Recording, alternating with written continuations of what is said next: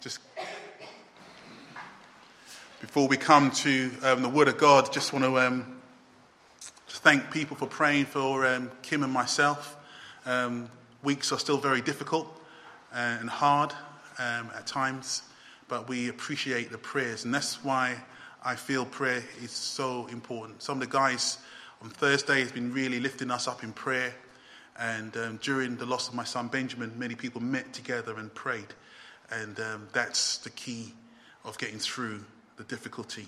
And Kim and I are constantly praying for strength for ourselves. So praise God for His church, and our prayer um, is so important. And we're going to do it right now. We're just going to bow before God and pray, asking for His help.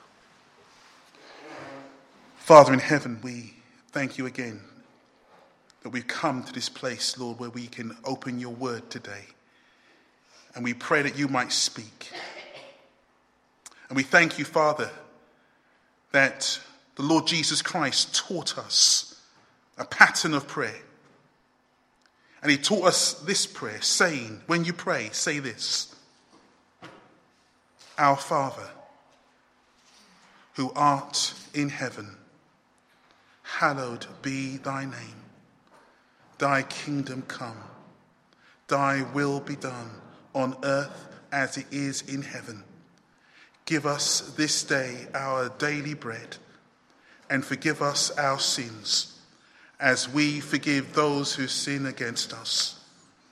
And lead us not into temptation, but deliver us from evil. For thine is the kingdom, the power, and the glory, forever and ever. Amen. That prayer, that pattern that we have just said, is the disciples' prayer. And I've entitled my message, The Disciples' Prayer Forgiveness. Because my first point that I'm going to make today is forgiveness for myself. Here we see an amazing thing about this prayer. The amazing thing about this prayer is that Jesus invites sinners to ask God for forgiveness. That's the amazing thing about this prayer. Forgive us our sins. Jesus is saying to the disciples, I'm inviting you to come into God's presence and to ask that He will forgive you.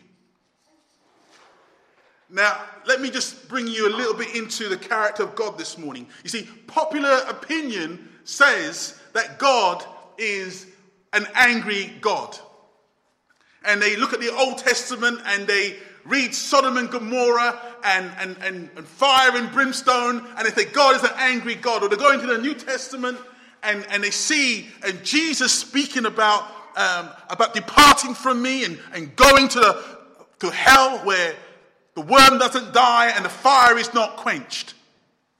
And they look at these verses and they think that God is an angry God.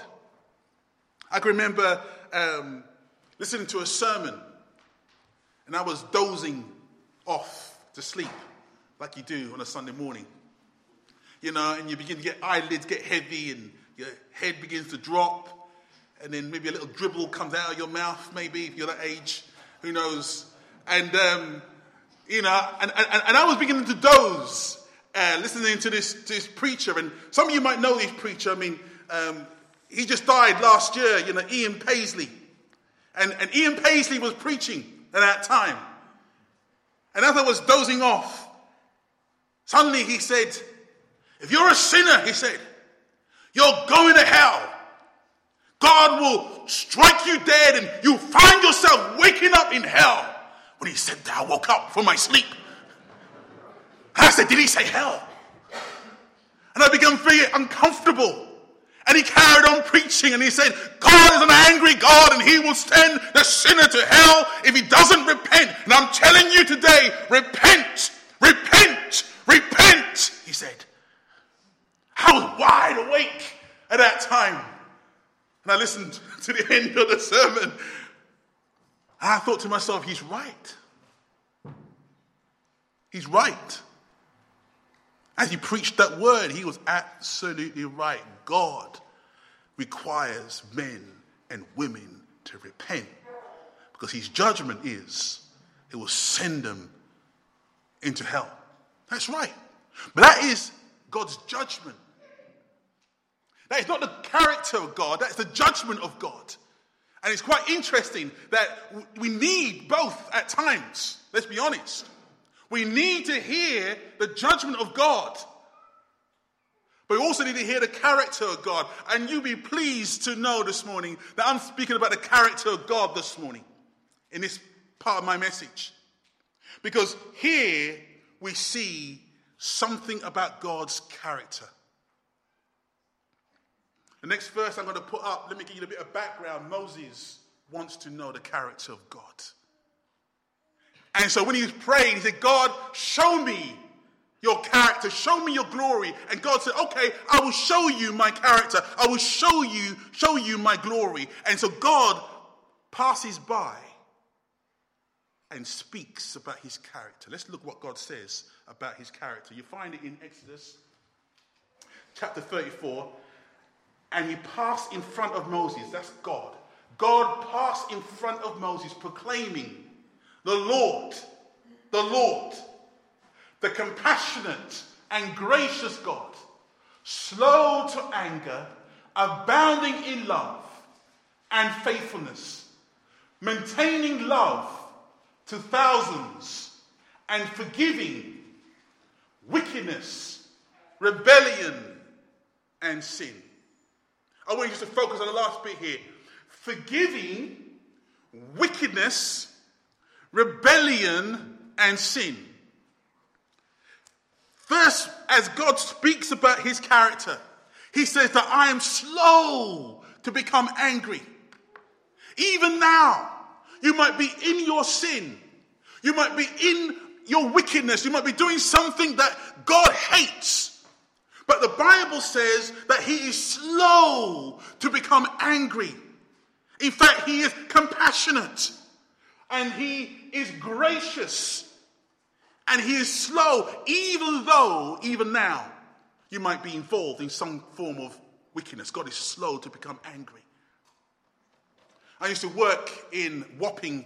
Um, Rupert Murdoch had a newspaper plant, News International, about, I don't know, 30 years ago. And um, I was working with one of the security guards and a team of other guys in this huge plant for Rupert Murdoch. And every time I went into work, there was one man, a manager, he was always angry.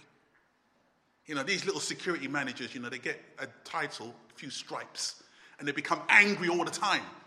And this guy, sorry, Carl, hope you're not like that. Um, and this guy was always angry. He was angry when I walked in at seven o'clock, and he was angry at seven o'clock in the morning. 12 hour shift he, shift, he was always angry. The only time he wasn't angry was when he was sleeping, which was about two hours during the shift. That's the only time he wasn't angry. But God is not like that. God is not like that. He is slow to become angry, very slow.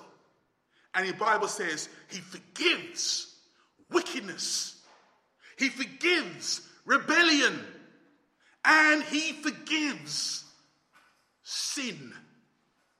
Absolutely amazing.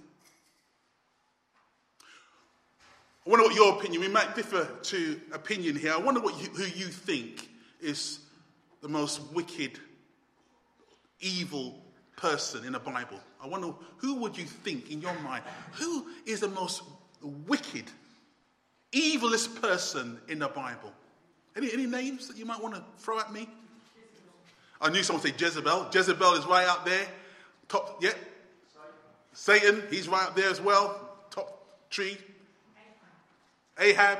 Yeah, some names throwing up. Can you believe, you know, people won't call their children these names. You know, you never call your daughter Jezebel, you know, or um, you never call, you know, your son Judas.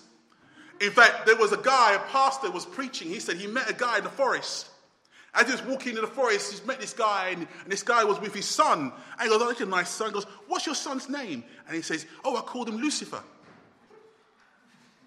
The pastor went away and thought he probably never read the Bible in his life. You know, his son was called Lucifer. But I want to show you another guy that was wicked in the Bible. Here he is. His name is Manasseh.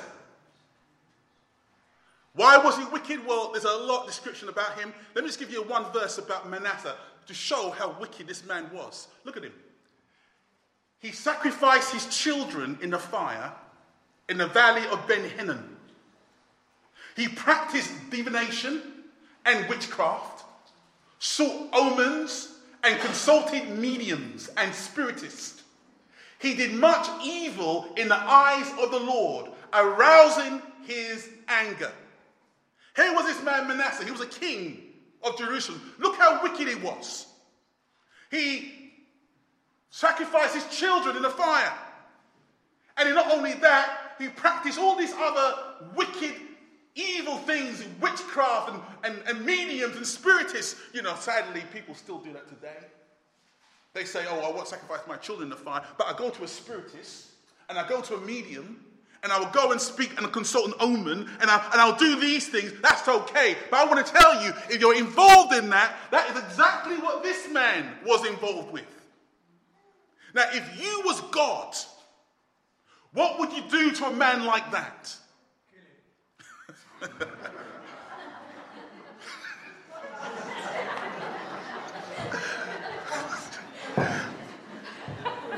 Ah, oh, can I say? kidding. but first of, all, you ruined my whole message right there, David. First of all, that's what God does. God spoke to him. The Lord spoke to Manasseh. Before God done anything else, he spoke to Manasseh and his people, but the Bible says they paid no attention. And so God brought a little trouble into this man's life. God brought a little bit of hardship into this man's life. And then once a little trouble come into this man's life, look what we read. In his distress, he sought the favor of the Lord his God and humbled himself greatly before the God of his ancestors. And when he prayed to him, the Lord was moved by his entry. The Lord was moved by his entry and listened to his plea. So he brought him back to Jerusalem and to his kingdom. Then Manasseh knew that the Lord is God. Listen very carefully. When you're caught up with sin, when you're caught up in wickedness, when you're caught up in doing something evil, when you're involved in something that you know you should not be involved in, you're caught up with wickedness and sin, the first thing God will do is that He will speak to you. He will speak to you. He will send His Spirit to bring conviction to you, and He will speak to you. And when He speaks to you, if you turn to Him at that point and say, Lord, forgive me, Whatever I've done in the past, Lord, forgive me. The Bible says that He will forgive you and cleanse you from your sin. But if you don't ask for forgiveness at that point, and you go on further in your sin, God will bring a little trouble into your life. He will bring a little trouble into your small world. And when little trouble comes, and you begin to be in distress, and you begin to cry out, and you begin to seek God's favor again, and you humble yourself, and you begin to plead with God, guess what? God will forgive you again. He will cleanse you. He will forgive your, your, your, your rebellion. He will forgive your wickedness. He will forgive you again and again. Amen. Hallelujah. God will not. I'm so glad that David is not in the throne of God at the moment. God is not, and He will not kill you yet. But if you turn and ask for forgiveness, Bible says he will forgive you. But hear someone say, but hold on, Pastor, hold on. How about consequences? How about consequences for your sin? I want to tell you, there are consequences for your sin. This man, Manasseh, he lost his children. He can't get those children back that he burnt in the fire. This man got himself involved in wickedness and damaged himself with spiritists and mediums. There's consequences for sin. Be sure of that. You go into sin, there will be consequences. You will come out bruised. You will come out beaten. You'll come out with some bad thoughts in your mind. You'll come out with a broken heart and a broken soul. You will come out damaged because there's consequences when you sin. But I want to tell you something this morning. The word of God is very clear. For I will forgive their wickedness and will remember their sins no more, says the Lord. The, I want to tell you this morning as far as the east is from the west, so far has he removed our transgressions from us. I want to tell you something this morning. I even I am he who blots out your transgressions for my own sake and remember your sins no more. Praise be to God. Praise be to God. Hallelujah. That is the God when Jesus says to pray. When Jesus Our Father, He invites you, rebels, sinners wicked men and women, he invites you, come and say to the Lord God, forgive us our sins. And God will say, Yes, I will forgive you. No matter how wicked you've been, how far you've gone, I will forgive you. Praise God. That's the first part of my message there. We need forgiveness for myself. Forgive us our sins. Forgiveness for others. It says, Forgive us our sins as we forgive those who sin against us. And this is the part we don't really like very much. Oh, hold on, Lord. I like the idea that you've forgiven me, but hold on, what's the next part of that? Do you mean tell me that I've got to forgive other people as well? And, and, and, we have a hard time. We have a hard time with husbands forgiving wives. We have a hard time of wives forgiving husbands. We have a trouble with brothers forgiving sisters and sisters forgiving brothers. We have a hard time with fathers forgiving sons and with sons forgiving fathers. We have a difficult time with daughters forgiving mothers and mothers forgiving daughters. A hard time with all of this. And you think to yourself, why is this so? Jesus said in his prayer that we need to forgive those who sin against us. And reason, one of the reasons why it's so difficult is because we cannot do it in our own strength. You cannot do it in your own strength. If you carry on coming on a Sunday morning, you will find out what strength is provided for you in this very passage. But you cannot do it in your own strength. To forgive the people who you know in your mind, and all of us are probably thinking about names flying up in our minds, but we find it very hard to forgive that person within our own family. Never mind the man who cut us off in the street. Never mind the person who swore at us and we want to tear him, we want to get at him. Never mind those people, even our own families we find it very, very difficult to put that into practice. Let me tell you how, by the power of the Spirit, how you can do it. First of all, you'd have prayed this prayer Search me, O God. Search me. Search me, Lord, and remind me of all the things that you have forgiven me for. Remind me, God, of the wickedness, the rebellion, and the sin that I've done. That no one else might know about it, but you know, God. I pray that you might remind me of that at this moment. And then you begin to thank God for forgiving you. When you've done that, you need to turn to the person that you find it very difficult to forgive and look them in the face. Or we bring them to the mind. Well, what did they do for me? What did they do to me to make me so angry with them? What did they do to me to make me so vexed that I can't forgive them? What did they do? Is it worse than what I have done to God that makes him righteous in punishing me? Is it worse? The answer surely be won't be. In this way, if you begin to forgive, you will not give the devil a foothold in your life. I'll say it again. If you begin to put what Jesus said into practice, Lord, forgive us our sins. Thank you, for you have done that for me.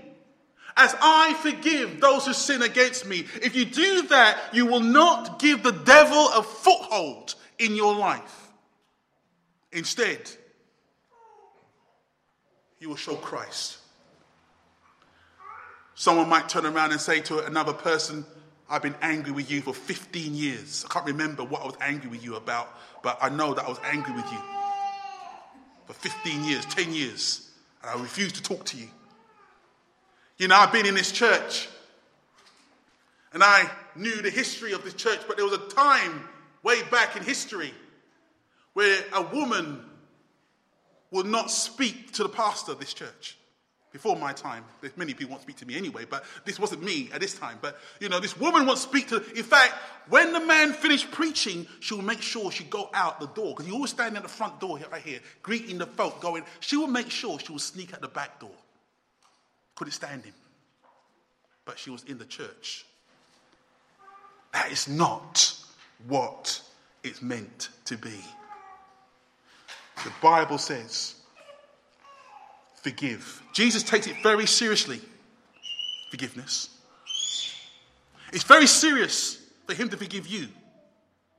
But he takes it very seriously. Look what he says in, the, in Matthew. For if you forgive other people when they sin against you, your heavenly Father will also forgive you. But if you do not forgive others their sins, your Father will not forgive your sins. That's very serious, isn't it? That's why when the Lord teaches on prayer, he says, Pray for the Holy Spirit to come upon you. The reason why we've got so, many, so much unforgiveness in the church is because people don't know the reality of being filled with the Spirit of God. So filled that might to you, you're filled with God and filled with His heart, His mind, His, His will, that you're able to offer forgiveness. It's not a human action. It's not a action that you can well up and, and stir up yourself physically. It has to come from heaven. Has to. Can't come from anywhere else. And Jesus paid it all on the cross so you can have the ability to forgive others. You know, I'm reminded that Jesus took brutal punishment. His facial hair was pulled from his face. He had a staff crashed over his head again and again. And as they hit him, as they slapped him, they said, Prophesy who slapped you. They spat at his face and they opened his back with a whip, lash after lash after lash. They crowned him with thorns, placing it upon his head. Took him to a place called a skull outside Jerusalem where all the rubbish is put, where all the refuge is kept. That's where they took him and they laid him out on that cross and they drove, drove nails into his hands and into his feet. And they hoisted him up high on that cross. And men and women walked past that cross laughing and jeering and mocking him. And so the writer of the song writes Behold the man upon the cross, my sin upon his shoulders. Ashamed, I hear my mocking voice call out among the scoffers. I was there as he was nailed to the cross. The men and women of his day was there. The men and women of our day, you and me, we were there with our mocking voices. The men and women in a future day, they were there with their mocking voices at Jesus on that cross. But when he was on that cross, my dear friends, he cried out, Father, forgive them. Forgive them. They don't know what they're doing. They're sitting in Golding's church this morning.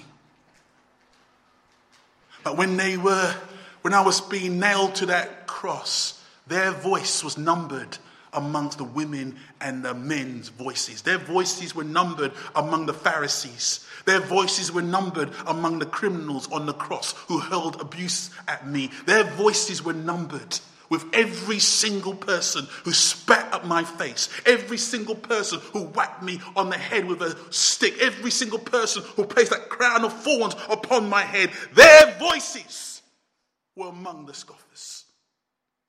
And I'm saying, Father, forgive them. Forgive them. Forgive them. For they do not know what they're doing. And you know what, dear friends? I'm so glad that the prayers of Jesus are effective. I'm so glad that when Jesus prays, God hears him. And God heard his prayer. And I'm a living testimony. If I stand here before you today, I'm a living testimony that God has heard my prayer to receive that forgiveness. That even though my voice was numbered among the scoffers, even though I was there, maybe not in person, but my sin nailed him to that cross. I was there. I want to tell you the prayer of Jesus, forgive me, forgave me and cleansed me from my sin. How about you this morning? As you come to that time of prayer and you, you seek God and you say the Lord's Prayer as if it means nothing. The bread you're thinking about your own bellies. You're not thinking about Christ, who is the bread of life. Feed upon him every single day. Pray a prayer so quickly. Yeah, but when you come to this part of the prayer, Father, forgive us our sins. I want to remind you today that God invites you into his presence and says, I will forgive you. I will cleanse you. I will wash you. But only humble yourself. Confess your sin, and I will receive you. That is the gospel of Jesus Christ. It's a glorious gospel. Why are the chairs empty? Why are people not coming in to hear this glorious, wonderful, life changing message? I want to tell you when the church starts praying, and the church starts being filled with the Spirit of the living God, then things will change. Why? Because it no longer be done in your strength. It won't be done in my strength. It will be done in the strength of the Almighty God. And that's what we're looking for today. Let's pray.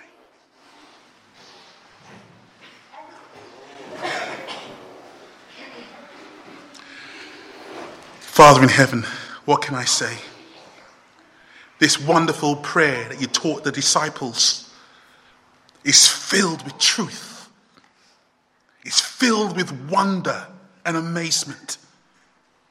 And Father, we want to thank you first of all that you've promised that if we call out upon you, if we seek your face, When we have sinned, you will forgive us.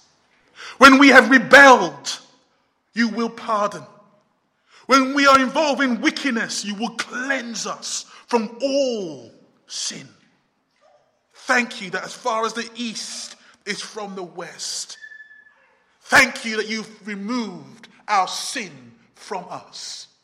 Thank you, oh God, I pray, that today there will be men and women who will enter into the reality of knowing their sins forgiven, of knowing, oh God, that they stand not in their own righteousness, but they stand in the righteousness of Christ. Lord, I pray, God Almighty, bring men and women into your kingdom. Cause us to have a revelation of the cross of Jesus. And help us, Lord, not just to be the beneficiaries of this wonderful forgiveness, but help us to give it out to others as well. Help us, Lord, to give it out. To give it out. If there's people here, Lord God Almighty, with someone in their hearts that they haven't forgiven, help them to go, Lord God Almighty, to make a phone call, to write a letter. Not to say, I forgive you. No, no, no. But to say, I'm sorry for being offended. I'm sorry for not speaking up and showing you the love of Christ. I'm sorry for not reconciling with you because I have been reconciled with God.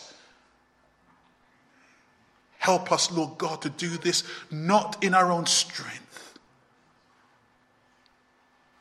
but in the strength that you provide. And in that end, I pray that you will pour out your Holy Spirit in power, oh God. Pour him out. That each person here will be filled with your Spirit. And I ask all these things in Jesus' name. Amen.